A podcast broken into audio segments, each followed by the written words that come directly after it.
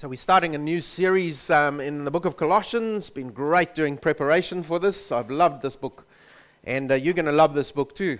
Because, not because of imaginative sermons I'm bringing. You're going to love this book because of the truth that it's going to reveal to us. There's amazing truths here about Jesus Christ. And how He's all sufficient for us. We don't need anything else except Him when it comes to our faith lives. And so, let's have a look at what God says to us in His Word. So, we're going to read together Colossians and chapter one, verses one to eight for this morning. Colossians chapter one, verse one to eight.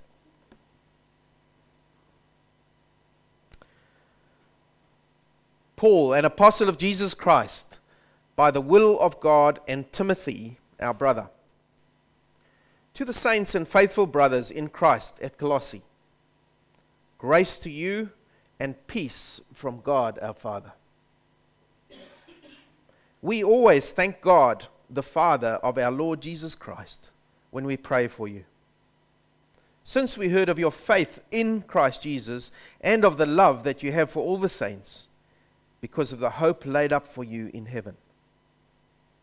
Of this you have heard before in the word of the truth, the gospel, which has come to you, as indeed in the whole world it is bearing fruit and growing, as it also does among you, since the day you heard it and understood the grace of God in truth, just as you learned it from Epaphras, our beloved fellow servant. He is a faithful minister of Christ on your behalf, and has made known to us your love in the Spirit.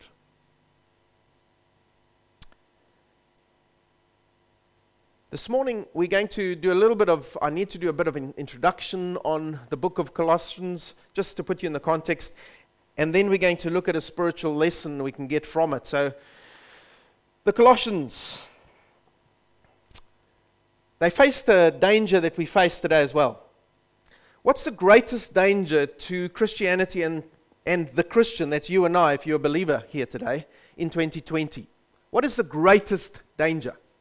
Anyone want to tell me? Apathy, false teaching, the world around us. Sorry? Pride. Good Christians, good answers. Is it increasing anti-life legislation? So before us now as a country, abortion, euthanasia, misuse of drugs. Maybe it's materialism. Maybe it's persecution, not here but elsewhere in the world. We're starting to find it here too. Or maybe it's an anti-Christian press. Or maybe it's a society which is vocally unsympathetic with Christians. More and more so, read the papers, especially some characters. Maybe it is apathy, lukewarmness. Or maybe it is materialism. Is it any of those? I think there's a bigger danger. And that's this danger of syncretism. What is syncretism? Syncretism is an attempt to blend non-Christian ideas, non-Christian philosophies with God's revealed truth. Melting pot. So we have different religions in this country. We have different ideas on how to live life, different philosophies on how to live life. And we try and blend those into, as believers, God's truth. God says, live this way. The world says, live this way. And so I have this, how shall I live, pot. And I try and mix those things together. And it mixes together like water and oil.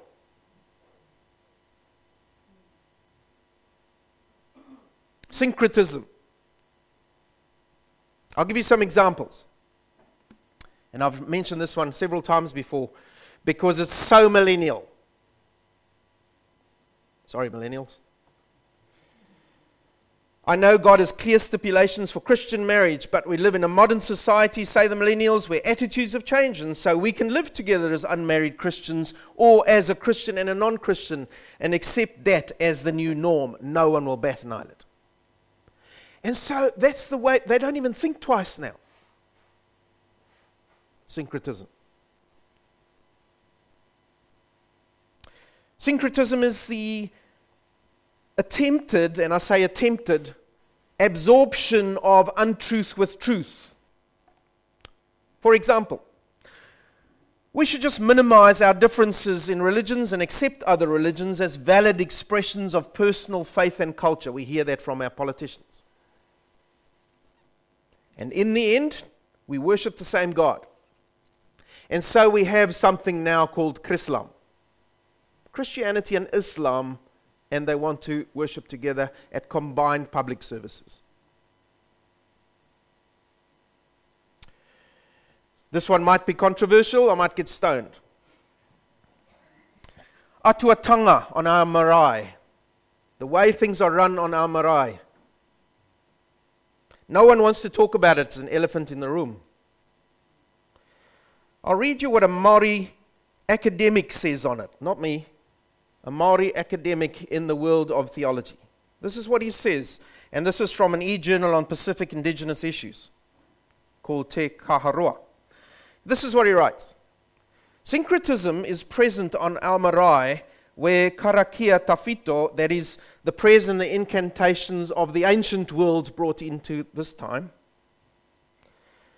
So syncretism is present on our marae where karakia tawhito and Christianity often dance together. And particularly at tangihanga, their funerals, where Hinenui te po, the goddess of death, and Jesus have been known to escort loved ones into the great mystery jointly. Now, if you've attended any funerals, you'll know. If you're at schools, you'll know. The prayers that are offered are prayers to the gods of the forest, the trees, the sky, and the ancestors, calling the ancestors. Syncretism. Whether we like it or not, it's in this country. Syncretism, you see, is Christianity which doesn't deny Christ. Are you listening? Syncretism is Christianity which doesn't deny Christ, but it dethrones him.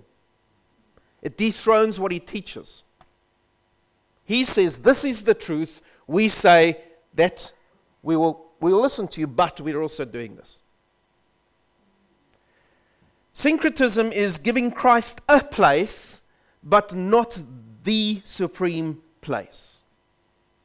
It's the biggest danger we face as Christians, because it waters down our Christian faith. And it makes it a not true faith. It says, yes, Jesus, you're still the one I worship, but I want to add this. You see, the Christians at Colossae were also facing this danger. And we're going to look at it throughout the whole book. They'd begun so well and they were currently strong in their testimony, but there was a threat in their midst as a church. And so Paul writes to them. Whose fault was this?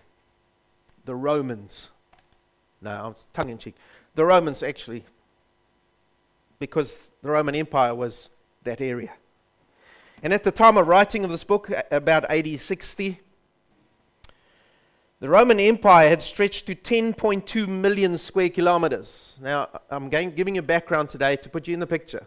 ten point two million square kilometers to New Zealanders doesn't mean anything because our whole country is two hundred seventy thousand square kilometers.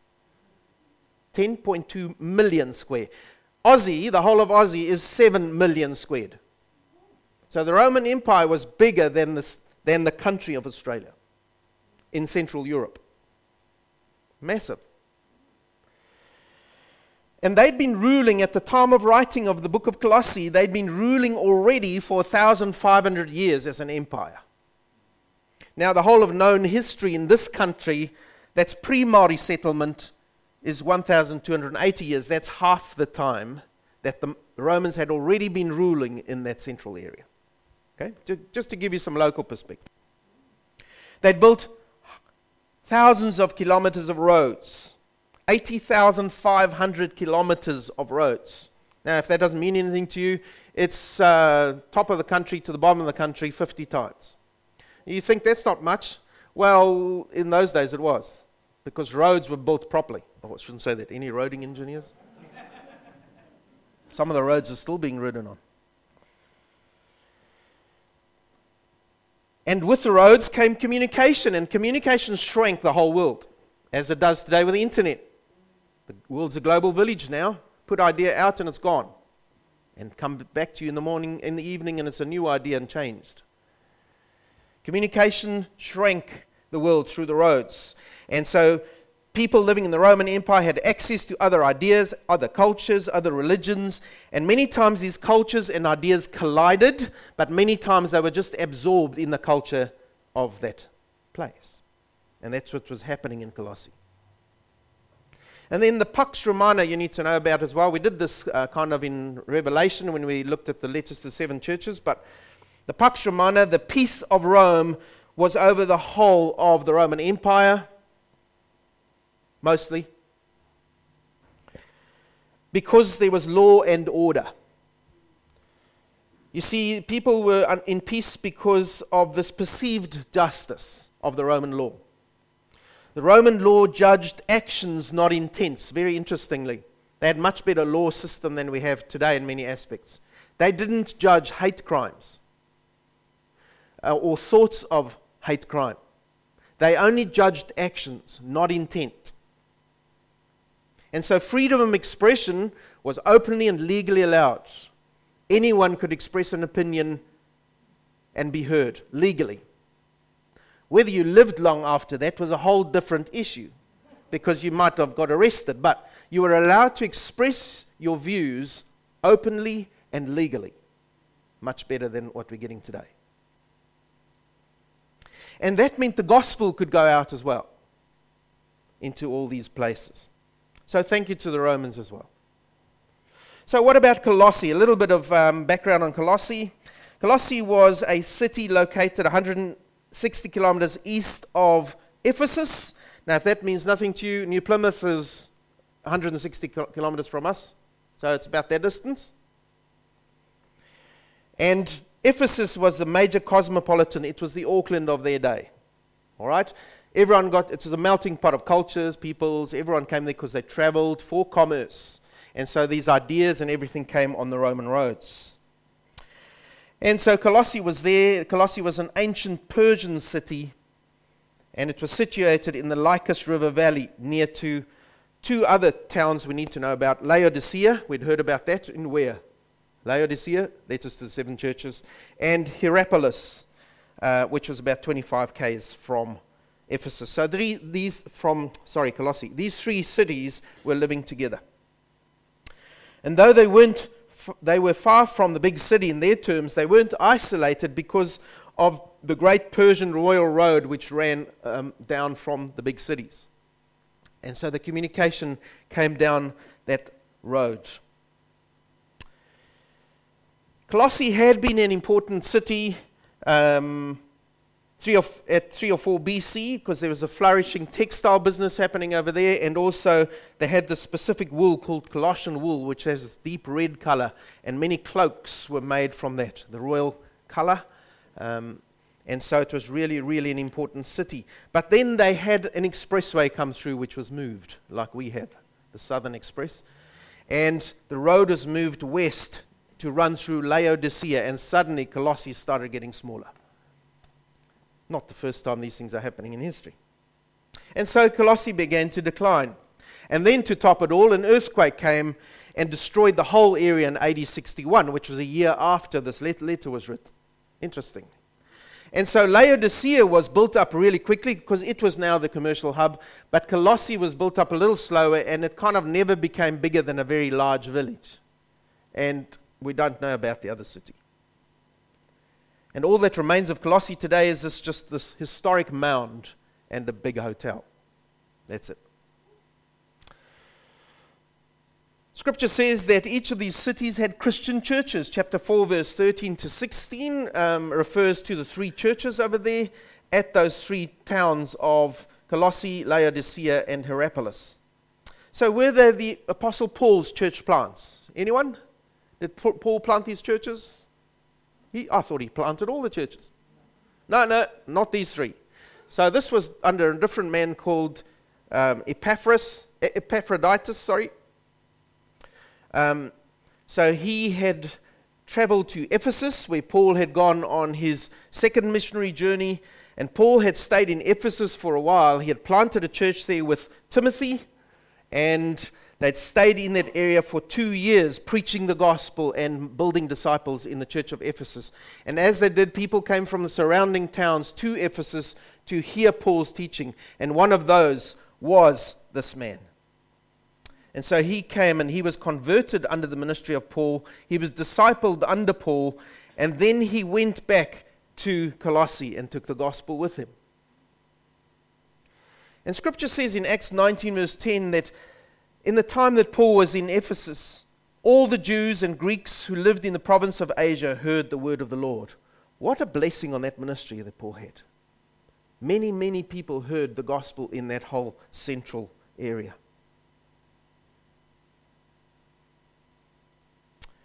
And so Epaphras, sorry, I said Epaphroditus last time. I added an itis which shouldn't be there. Epaphras then returned to Colossae, and under the Lord's blessing, he spread the word, and these three churches were planted in these three sister cities. So that was Epaphras. And now Epaphras is really concerned because he's noticed that this false teaching is starting to appear, and I'm going to talk about that now. False teaching has started to appear in the churches. And so now he travels back to Paul, who is in Rome at this stage, under prison arrest, and he brings Paul this major concern. And so Paul writes to the Christians at Colossae. All right, so that's kind of basically a bit of the background there. Now, the population at Colossae. This is really, really important. You see, it was really diverse, made up mainly of Gentiles, all these foreigners who streamed in for, for um, trade, and many of them came to the churches. So it's a mainly Gentile church at Colossae. But Antiochus the third had settled about two thousand Jewish families in that area too in two hundred thirteen B C, and so a smaller remnant of these Jewish people remained in Colossae and the surrounding areas doing business, and they also came to the church. To the churches, rather. But what they were teaching in the churches, the Jewish minority was starting to push Judaism inside the churches. And they were starting to push that you need to have Jewish feasts, you need to have circumcision, you need to have Sabbath worship if you are to be a true believer in Jesus Christ. So that's the one thing Paul's going to address. They were saying Christ is not enough. You need Judaism as well. You need to get back to your roots. You need to use more Hebrew terminology. Now, I know this magazine is circulated amongst us, and a lot of good is in this magazine, but you really need to sift what you read. I'm sorry, Sue, I have to speak about this now. For Zion's sake. There's some really good background information on this, on what is happening in Israel now, state-wise and militarily. But some of the people who make comments in this are really, really off track. And I need to warn you because it's the same issue. So I'm going to just read a small extract from the current copy that came out. And it's called Salvation is of the Jews. Yes, I know it's a verse in Scripture, but they've misquoted it. When we Christians, I'm quoting from Franz Rosenzweig, when we Christians do not walk together with the Jews, we are in danger of regressing to the paganism from which we emerged. Assimilation to the idolatry of culture and nation are constant temptations for Christians. And so what they are saying is we need to have tight bonds with Jewish people, and we do need to be praying for them because they do need to come to the Lord Jesus Christ, right? But we don't have to be like the Jews. We don't have to be Jewish in the way we do things. He carried on to say, he became an influential theologian, and he said this, listen to this. He said, Christianity is Judaism for the Gentiles. That's exactly what Jesus taught against. Because Jesus was always going at the Judaizers and saying, you don't need the Judaism. You need Jesus Christ in your life. You need the gospel message in your life. That's what you need. You don't need Jewishness first. So we are not anti-Semitic, but we are pro-Jesus Christ. Yes, we must pray for our Jewish um, people that they come to the Lord in droves, because at this stage they are not. And many Gentiles are coming to the Lord, says Scripture, to make them jealous before the Lord. But we need to pray for them. We mustn't become like them. And you're not going to be a better Christian by knowing all the Hebrew terms and all that. Yes, it's going to give you a richness when you understand what everything is all about, but you don't use, need to use those terms to be a better Christian. I'm going to just close with this from this article. It says, if anyone reading this article draws back repulsively, it might mean the difference between life and death due to the fact that there will be absolutely no anti-Semitism in God's coming in kingdom on earth. Well, my friend, whoever wrote this, there will be no Semitism there either.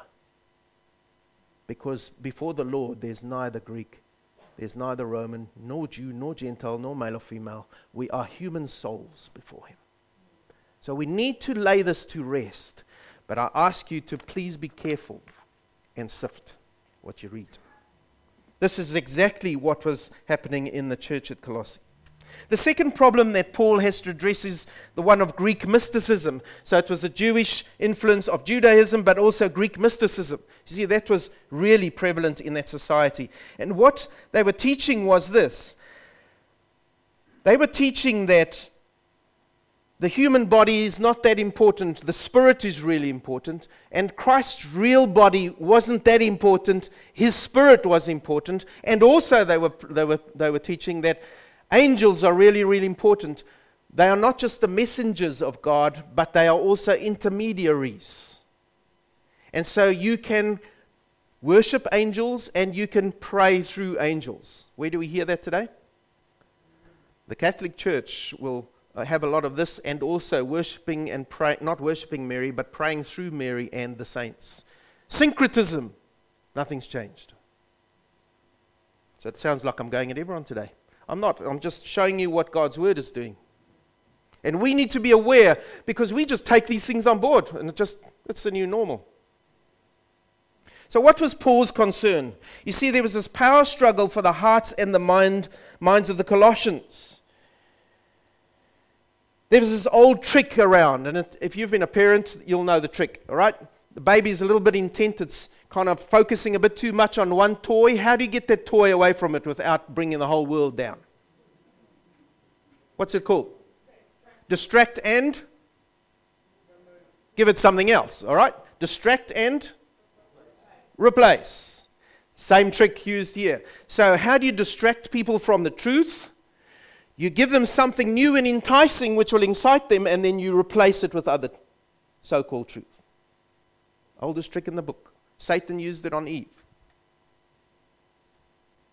Distract and replace. And so Paul is, is speaking here to the hearts and the minds of the Colossians. And he's saying to them, firstly, that Rome and the Roman Empire and all the glitziness and the attractions and new ideas and all the new inventions which came from different cultures coming together. Think of the Chinese coming in and mixing with the cultures, because they were an ancient culture around already, trading. Think of all the inventions they were bringing with them. These people are standing around, we've never seen this. Think of the Greek inventions that were coming along there. They influenced the way the Romans built their siege towers and things like it. He was saying to them, The Rome, Rome and the Roman Empire is not your hope. Look behind the mask, says the Apostle Paul. Don't be taken up by the system of Rome. Rome uses a cross to crucify people to show its power over people.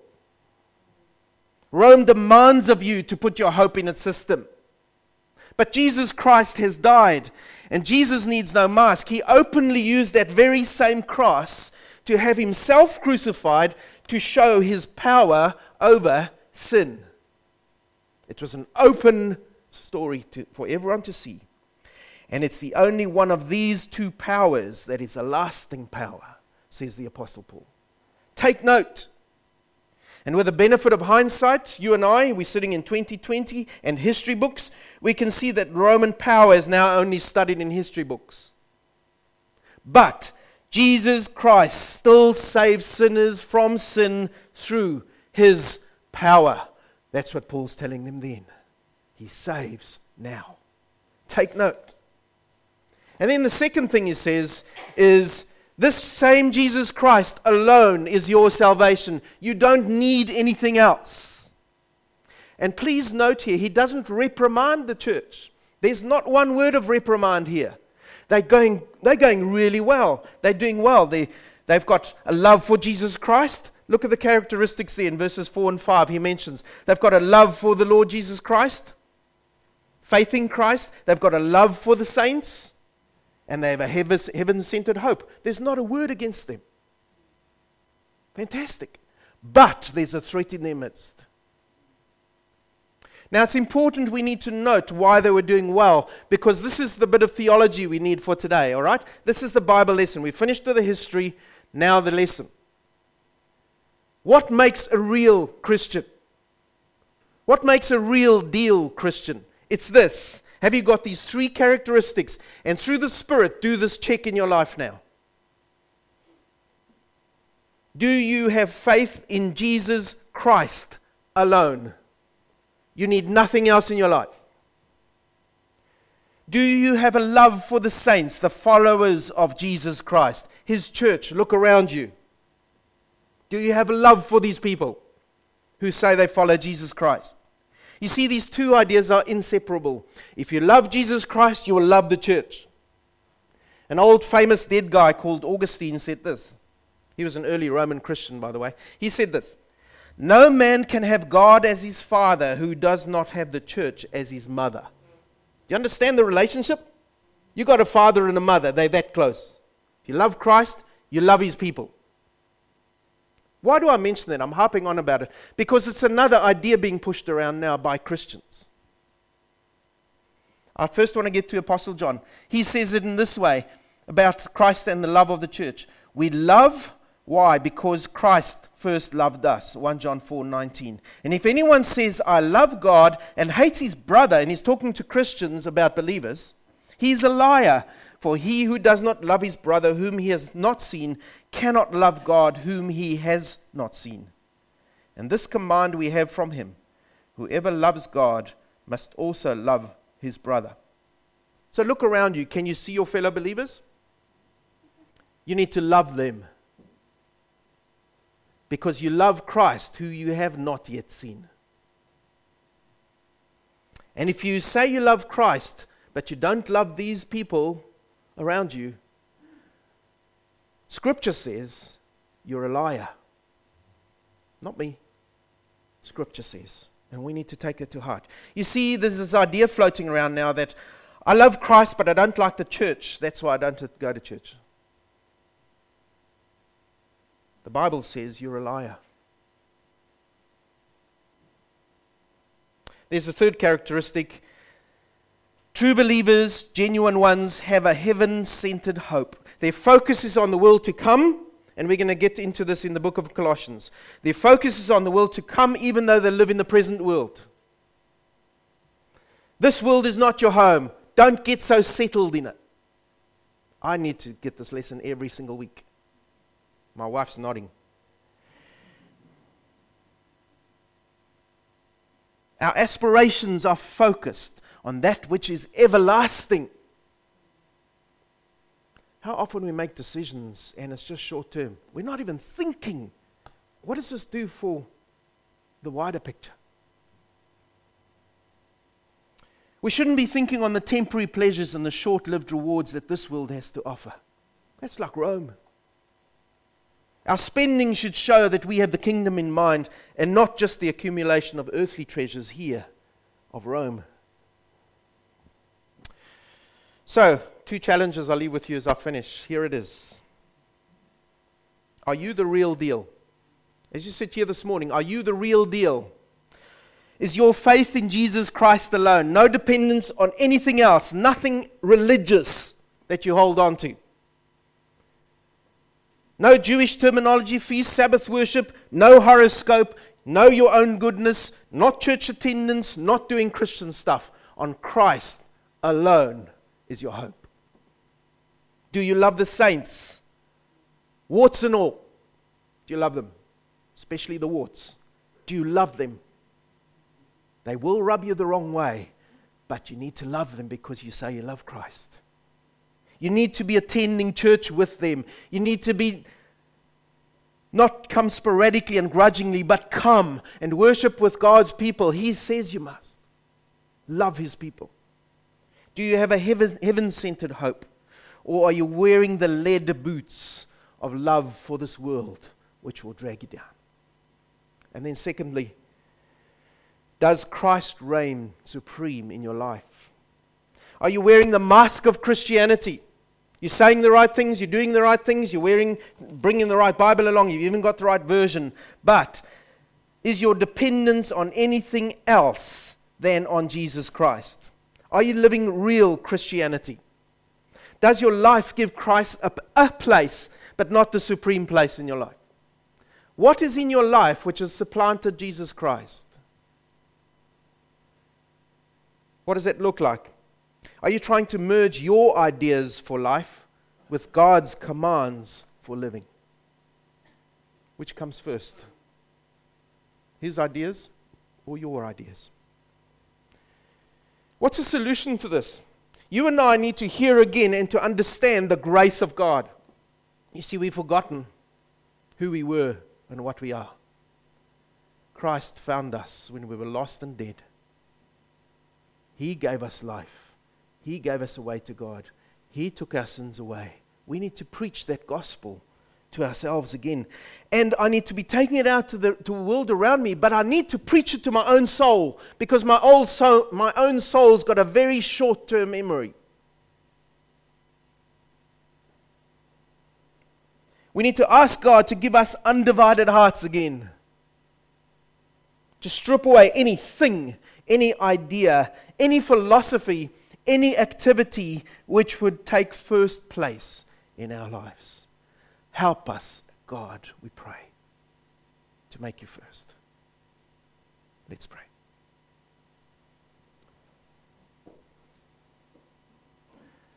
Lord, we pray that you would save us from this danger of syncretism. And it might not be ideas from another religion, but it will definitely be ideas from the philosophy of how to do life in twenty twenty. And they will compete directly with what you've told us to do in your word. Lord, save us from taking shortcuts with your word. Save us from trying to do a little bit of your word and, and the, how you tell us to live, and, and, and in other aspects trying to live the way the world tells us to live, trying to mix the world's philosophy with your truth. Because in the end, it's going to confuse and distract and pull us away from our first love, Jesus Christ. Lord, keep us true to you. Keep our noses in your word. Keep our spirits sensitive to your spirit. Lord, guide us and protect us and keep us pure, we pray, in thought, in mind, and in action. We ask this because we as weak human beings need you, Lord Jesus, Almighty God. Amen.